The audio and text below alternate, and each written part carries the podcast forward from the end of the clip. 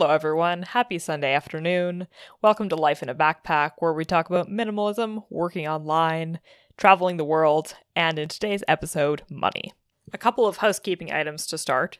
So, first, just a disclaimer since this episode is about money and personal finance. A reminder that this podcast is for entertainment purposes only and it's not intended to replace professional financial advice. I'm not here to tell you what you should or shouldn't be doing with your money, so make sure to take everything that's said in this episode with a grain of salt. And second item on today's calendar, as of a few days ago, this podcast is now on YouTube. So if you're somebody who regularly listens to podcasts on YouTube, we would definitely appreciate a subscribe either there or, of course, wherever you regularly listen to podcasts. So, with those things out of the way, today I want to talk about what I'm going to call financial quicksand. So, financial quicksand is a state of mind mostly, where you haven't really been keeping track of your finances, or maybe your spending has gotten a little bit out of control, and all of a sudden your financial situation seems so overwhelming that you don't even know where to start, and you end up in this state of financial paralysis, where you can't even so much as check your credit card statement in order to pay it off, because you're just balls to the wall terrified of seeing how much you owe, and so you avoid it, and it keeps piling up, piling up, piling up, and of course the fees and interest pile up on top of that. So today I just wanted to offer a few tips as to what you can do if you're in that situation that are as painless as they can possibly be and that will hopefully let you regain some sense of control over your financial situation and more importantly will prevent you from losing any more money to fees and other expenses that you're really only losing because you're stressed and at this point you're just avoiding the entire situation. These are definitely not intended as a permanent solution. Eventually, you're probably going to need to check your credit card statement and do some things that might seem really intimidating and might leave you feeling really guilty about some of your spending habits but they will hopefully serve as a step to help you contain the problem and not sink further and further into the metaphorical quicksand. So, first and foremost, one of the most impactful things you can do is if you have any money lying around in a checking account or a savings account, and you don't need that money for any upcoming expenses, like, for example, your rent, is to use that money to pay off any outstanding consumer debt that you have. So, if you have any debt, like for example, payday loans or credit card debt or line of credit debt that's collecting interest, the biggest favor you can possibly do for yourself is probably to pay that off, even if you don't have very much money. So, for example, let's say you only have $50 to pay off right now. Well, if you have credit cards that collect interest at 20% per year. Over the course of the next year, that $50 of debt is to, is going to turn into $60 of debt, and the following year is going to turn into $72 of debt. So even if $50 doesn't seem like a huge payment to make and doesn't seem like it's going to make a huge difference. Over the course of the next year, every $50 you throw at your credit card debt is going to save you $10, which, if you think about it, really adds up quite quickly. And not only that, but if you haven't made a payment in a while and you don't know if you've missed any minimum payments, just making that $50 payment might actually cover a minimum payment that you may not have made yet. And that will not only help you with your credit score, but it'll save you from incurring any sort of late payment fees that might be associated with not making a minimum payment. So if you have extra money and you know that you're not going to need it, even if it's in a savings account and that savings account is collecting interest, as long as the debt exceeds the interest on that savings account, which most often it will, every dollar you can put towards your credit card will stop the accumulation of interest on that dollar in its tracks. And this also holds true if you're just going to go out and spend that $50 again the very next day, because credit cards typically have a grace period during which you're not collecting any interest. So you if you have $50 that's already collecting interest and you pay off the $50 and then you spend $50 the next day, you've still saved yourself depending on the exact credit card you have about a month's worth of interest on that $50. So it resets the clock so to speak. Another thing to note is that you don't always have to look at your credit card statement in order to pay off your credit card or any other type of debt that you have. Oftentimes, all you need to do is set up a bill payment and punch in the details for the card that you want to pay off, and then decide which payment amount you want to make. So, if you know for a fact that you have a credit card and you owe at the very least $500 on it, and you can set up a bill payment and make that $500 payment, then at least you've taken a step towards getting your credit card debt under control without having to first work up the guts to look at your credit card statement and freak out and think, oh my gosh, I owe $10,000. I'm completely screwed. And again, to be clear, this is not a permanent solution. You should absolutely, definitely check your credit card statement and know how much you owe and know what the minimum payment is and know what interest is collecting on it as soon as you possibly can. But if you cannot bring yourself to do that, then at the very least make a payment if you know you owe at least that much. And going forward, keep track of the things that you spend on your credit card so that you know how much you owe at minimum. And also get a little bit more of an intuitive feel of where that money is going and what categories you're spending a lot of money on if you have very little money to actually put towards your debt and you don't know which debt to put it towards, then the best thing you can do as a rule of thumb is to first make any absolute minimum payments that you need to make on anything because minimum payments will at least help to keep that credit card or line of credit active. It will keep your credit score afloat and it will help you to avoid any late payment fees that you might incur if you don't make the minimum payment. And then once you have made the minimum payment, if you have any money left, put that towards the highest interest debt that you have. If you don't know what that is, then very generally speaking, payday loans will have the highest interest rate, followed by credit cards, followed by a line of credit. That is obviously not true in every single case. It's just a general rule. So make sure that you are finding out what the interest rates are on your different credit products. But if you don't know and you just want to throw money at something and get it out of the way, then that is a general rule that you can follow. So once you've done that, the next thing you can do is look at any sort of subscriptions and automatically recurring payments that you have. Now, these are things that can really easily get you into a huge financial hole because oftentimes you sign up for a trial and you don't remember that that trial ever existed and it charges you even though you never intended to keep the service, or you completely forget that you have it until you look at your statement and realize that you never canceled it. And it's also the sort of thing that you kind of have the tendency to brush aside sometimes. So you look at it and think, oh, well, I'll get around to canceling that. Or like, oh, well, it's only like 20 to $30. And you don't necessarily realize how quickly it can rack up until before you know it, you've spent like $500 on this product that you do not use and never really intended to keep in the first place.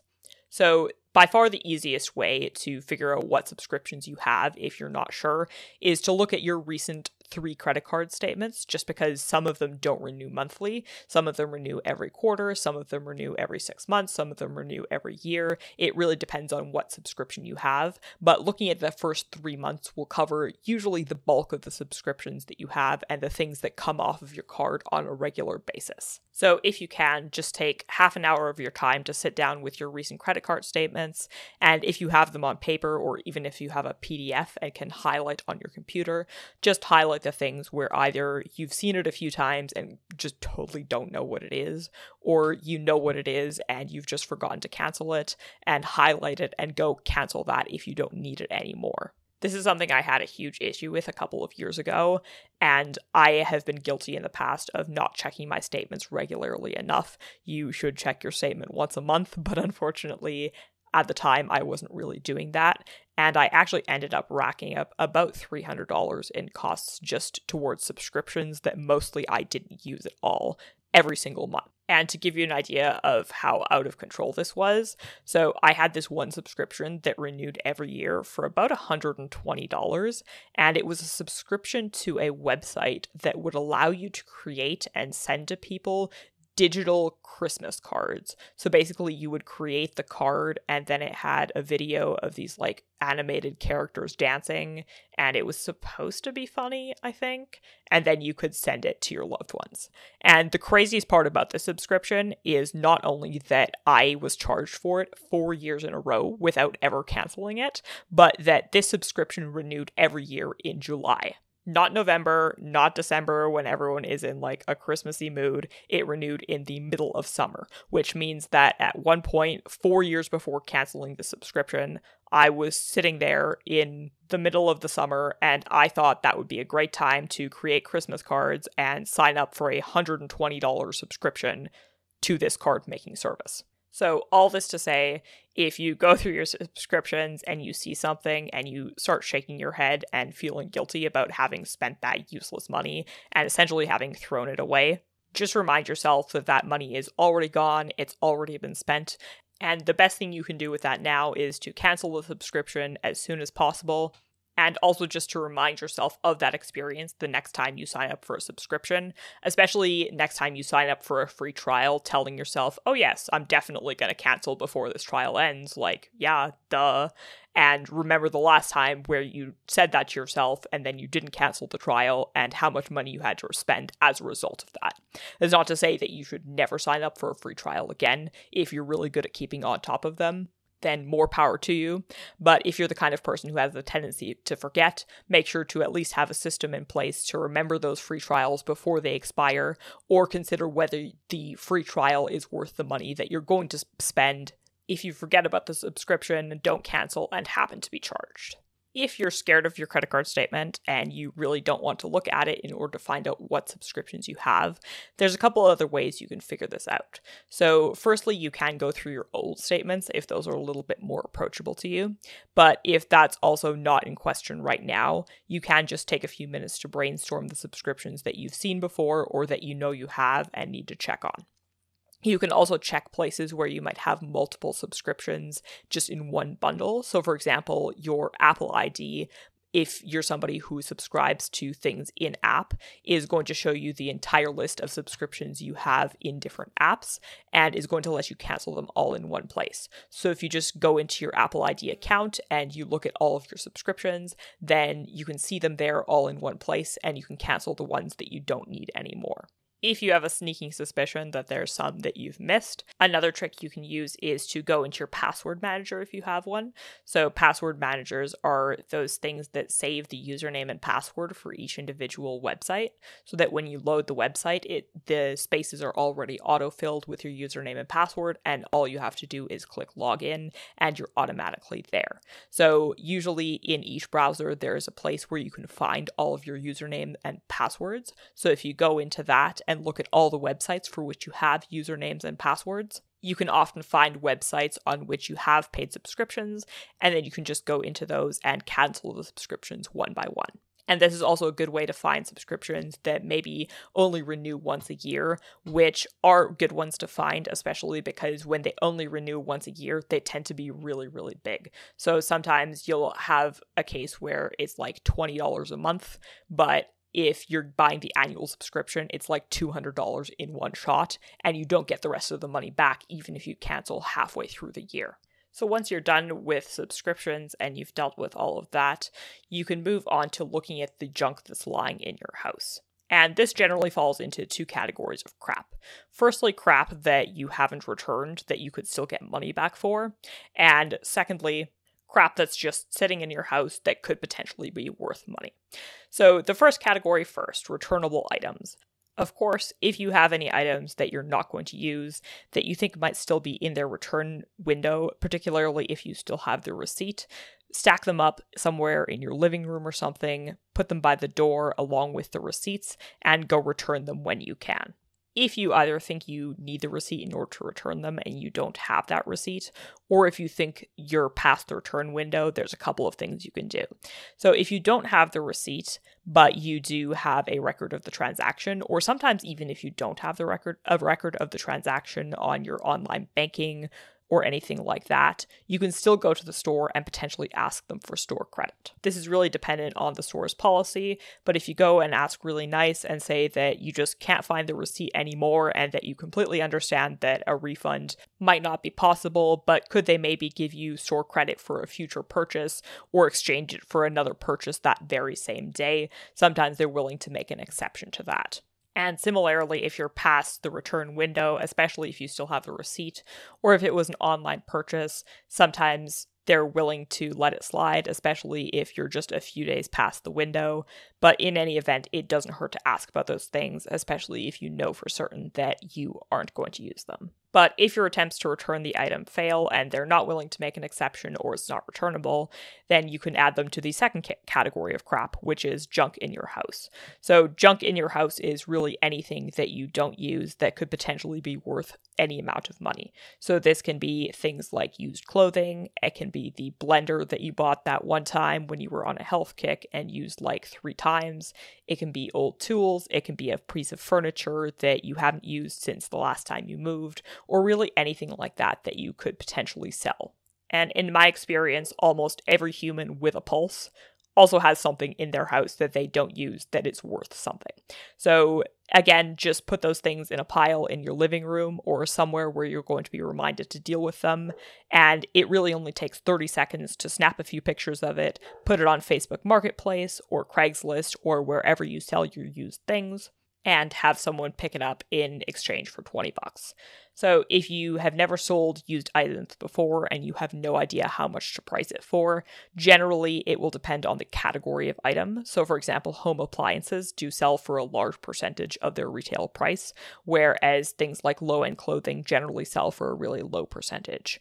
But if you're not sure, then the first step is usually to just check comps, which means to just look at the selling platforms that you're selling on and to see how much that type of item usually sells for or is listed for. So you can check eBay, you can check Facebook Marketplace, and just run a quick search and see what people are selling that item for. Now, do be aware if you're selling on the higher end of that price range, it can sometimes take weeks or even months in order to find a buyer for that item. And it's really your choice how much time you want to put into selling an item and how competitively you want to price. But if you're looking to get rid of something relatively quickly, I would suggest just finding the lowest items that are in comparable condition and that are of comparable quality and pricing just under that. So if I'm selling a food processor and I know that food processors of that brand and the condition that mine is in are selling at the lower end for around like 30 $35 then usually i'll price around 25 to 30 but if you don't have time to do all that then honestly for now just take pictures and get them listed and all of those details like you can always go back and change the price later on once it's there. But at least if you've taken pictures and posted the item then it's up and hopefully at least a few of the items that you've listed will sell relatively quickly Another thing that you could potentially squeeze a little bit of money out of is looking at the fixed costs you have, especially utilities, and doing some price comparisons to see if there isn't something cheaper out there. So, this is something that I think seems a lot more difficult than it is to some people but in personal finance circles, a common piece of advice is actually to just sit down once a year and start calling utility companies and asking for better rates because some of them will literally just drop the rate if you're willing to bundle or if you're willing to switch to their company from a different company or literally just because you called and asked for a reduction, especially if they've recently increased the rate. So, a good place to start with this is to look at your TV and your phone and your internet, because those are things that can also be bundled.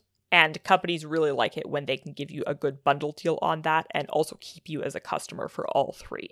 So, if you know how much you pay for internet, you know how much you pay for your cell phone, and you know how much you pay for TV if you still use cable, then just write those numbers down and remember to take tax into account. And then just make a list of five other companies and call them and ask three questions. So, firstly, are you going to get the same level of service? So, for example, if you have internet at a particular speed or a particular amount of data per month, is that something that they're willing to offer you the equivalent of?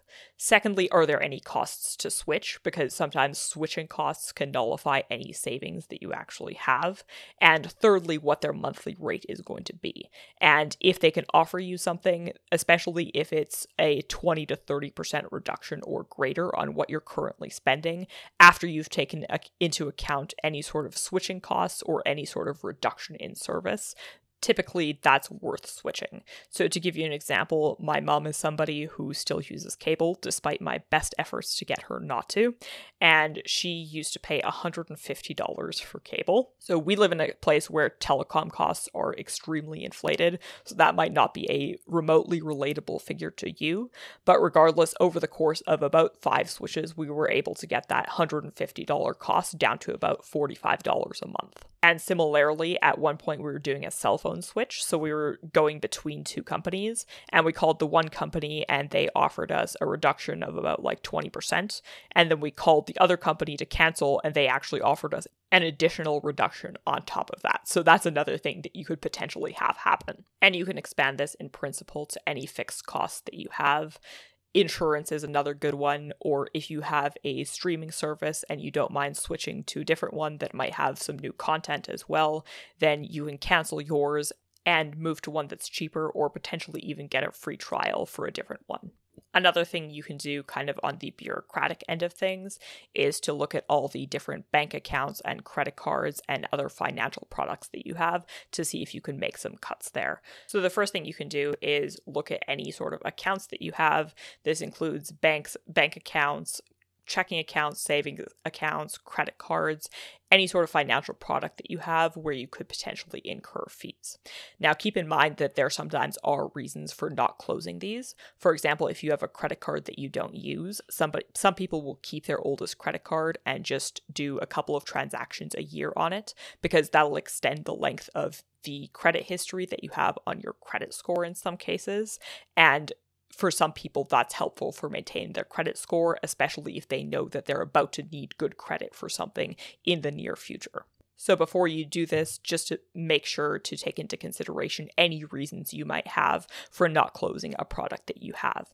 But with that said, just take stock of all of the different banks that you're with and all of the different accounts that you have. Because if you have an account that's there for absolutely no reason, then really there's no reason to keep it open because the only thing that could potentially happen to it is that you might incur fees, for example, inactivity fees or insufficient funds fees if somebody tries to take money off of it when there's no money on the account, or annual fees or in the case of a credit card, if it gets charged for something, particularly if you have subscriptions and you don't realize it, then you can end up not paying that because you don't even realize that you owe them money. And that can not only hurt your credit score, but it can also cause you to rack up fees and interest because you haven't paid that on time.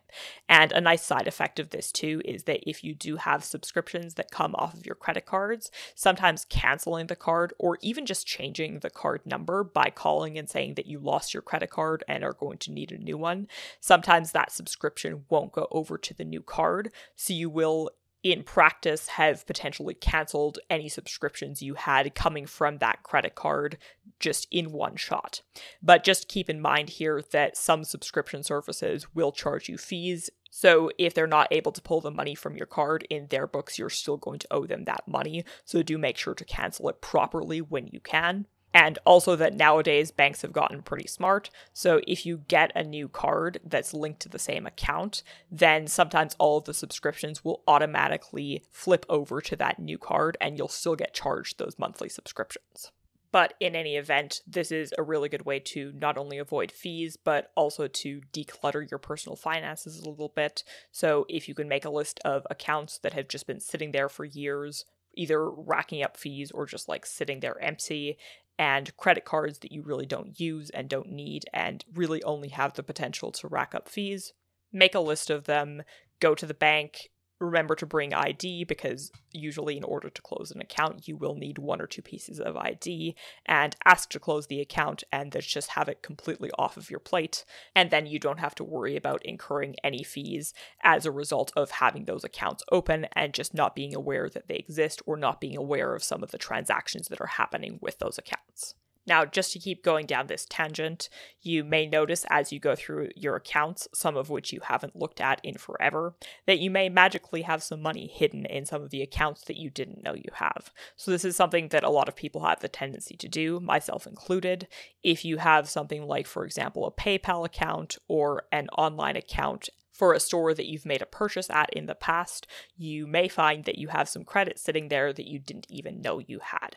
So, another thing you can do is just find any hidden money that is already yours and that is there for the spending, and that can potentially reduce your expenses for the coming month, or if you're really, really lucky, the coming couple of months. So, places where you can find out whether you have any money lurking is things like PayPal accounts where you might have extra money just sitting there. Or if, let's say, for example, you purchased something online and you returned it, you may have gotten credit for that purchase instead of just getting the cash back on your card. And that store credit might be sitting there on your online account.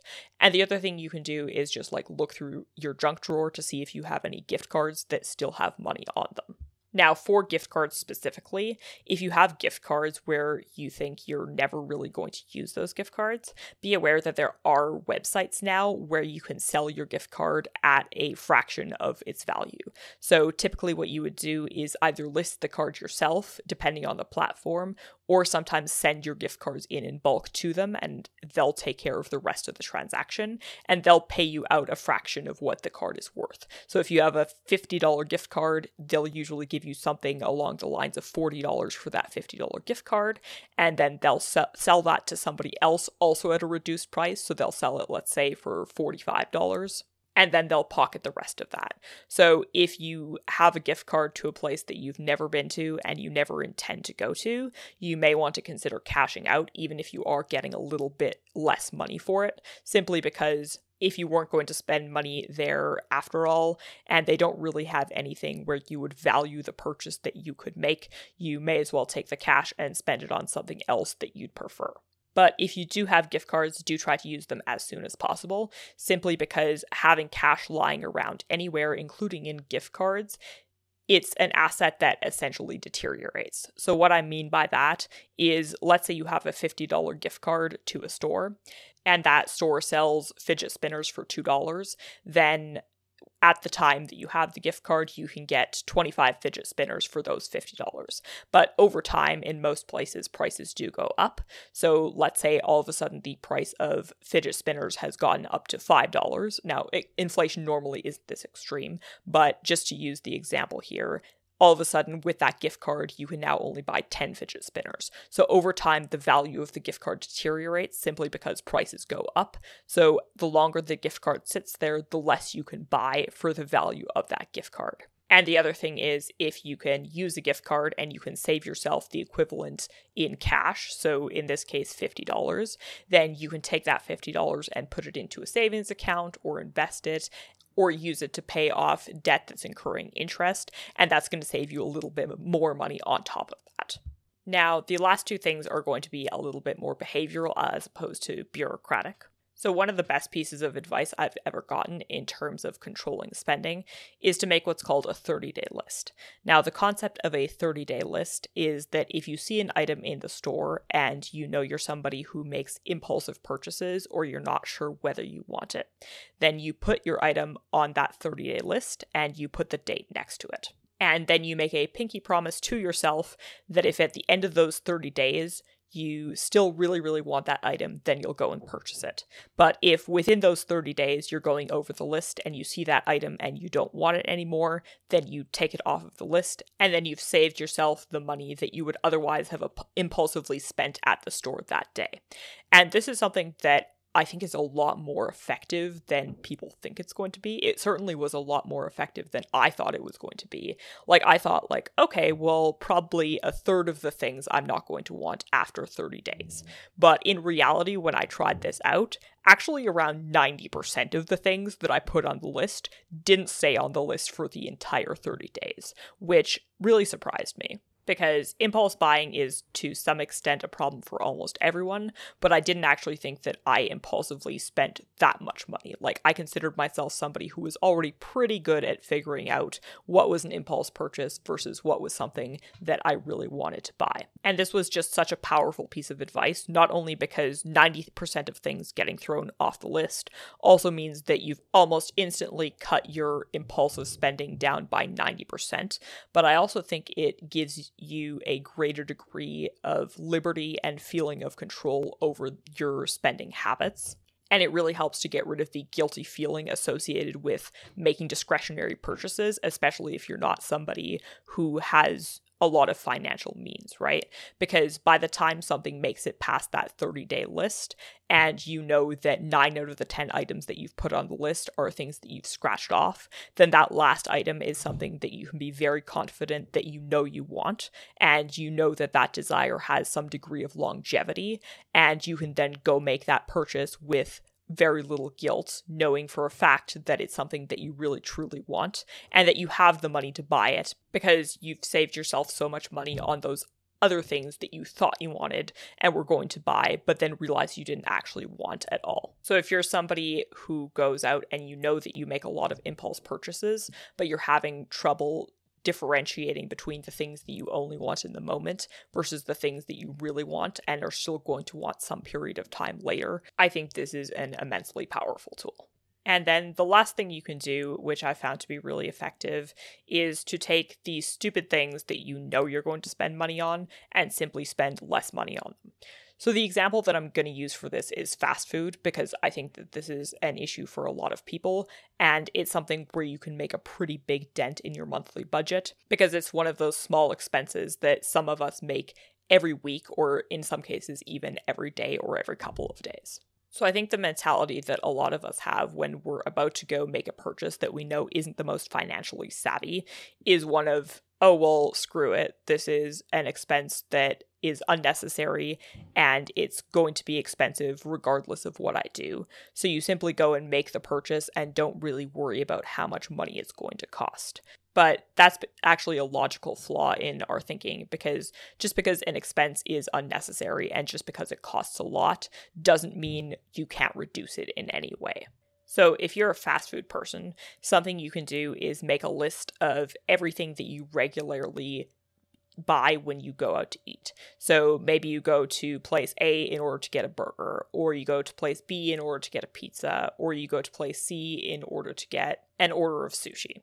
And just make a list of all those places and write down what your typical order is and how much it costs for that meal. And what you you'll realize is that even though all of fast food is wildly expensive compared to eating at home, some of it is actually significantly less expensive than other stuff. So I found that cheaper categories of fast food, for example, are things like Chinese food or Indian food, whereas more expensive categories of fast food are if you're the type of person who buys an entire pizza and then throws away the rest of the pizza. Sometimes that can rack up to be a lot. Or some major fast food chains, especially burger chains nowadays, like, and in particular, higher tier burger chains, are ones where the cost per meal is actually the highest. So, if you're somebody who's going to go out and eat fast food, that's probably not something that is realistic to change overnight, even though, of course, you should reduce your fast food expenditures if that's something that you feel is interfering with your personal finance goals. But a more realistic thing, maybe to do just to start, is to look at the types of fast food that are less expensive and eat those. So if you're going to go out and get a burger and fries and you know that that's going to cost you $15, whereas the Chinese takeout place is selling fried rice for $11, then if you know that, you can then go get Chinese food instead of the burger and save yourself those $4. And that might not sound like a lot, but if you actually do that every day, that's like roughly a 25% decrease in your fast food expenditures. So if you're spending $400 every month on fast food, then you've just by doing that and still eating fast food the same amount of times per month, you've brought your fast food expenses down from $400 to $300. So it might sound like it's not a lot to just save a couple of bucks, but if you're spending money on fast food every single day, then that percentage is really worth a lot. And then, if you want to take that a step further, another thing you can do is just replace your fast food with something from the grocery store that's cheaper, but that is still tasty. So, health is a priority for a lot of people, and I'm not necessarily telling you what you should and shouldn't be putting into your body. This is not an episode that is primarily about health, but I'm going to go out on a limb and say that if you eat McDonald's for lunch, then probably there's not much at the grocery store that you're going to get that is much less healthy than that. And even then, if your fast food habit causes two main issues for you, one of which is that it's unhealthy, and the second of which is that it's expensive, you may as well cut down at least one of those. So if you're going to eat unhealthy food either way, you may as well eat unhealthy food that's at least a little bit cheaper. So if you get McDonald's every day for let's say 15 bucks, but you know that your grocery store sells, I don't know, like let's say pizza pops, and pizza pops aren't particularly healthy, but they are $5 instead of $15. So if you can go to the grocery store during lunch and get pizza pops and heat them up in the microwave and eat that for lunch instead, then at least you've dealt with one of those two issues and you've cut your lunch budget down from $15 to $5. And again, here I'm not endorsing the consumption of junk food. That is an issue in and of itself that you may or may not want to address, but at least that will help you get the financial side of your eating habits under control. So that is all we have for today. I hope that if you're somebody who struggles with finances, and if it's something that's just really stressful for you and you need help in getting a little bit of a start in a way that's not as intimidating as doing everything all at once, then hopefully this is at least a good starting point for you. And if you're also lo- looking to earn a little bit of extra money on top of what you already earn, I do have an upcoming episode on side gigs. So if that's something you're interested in, then stick around for that as well. So thank you so much for listening today, especially if you've listened to the entire episode, and hopefully we will see you for the next one.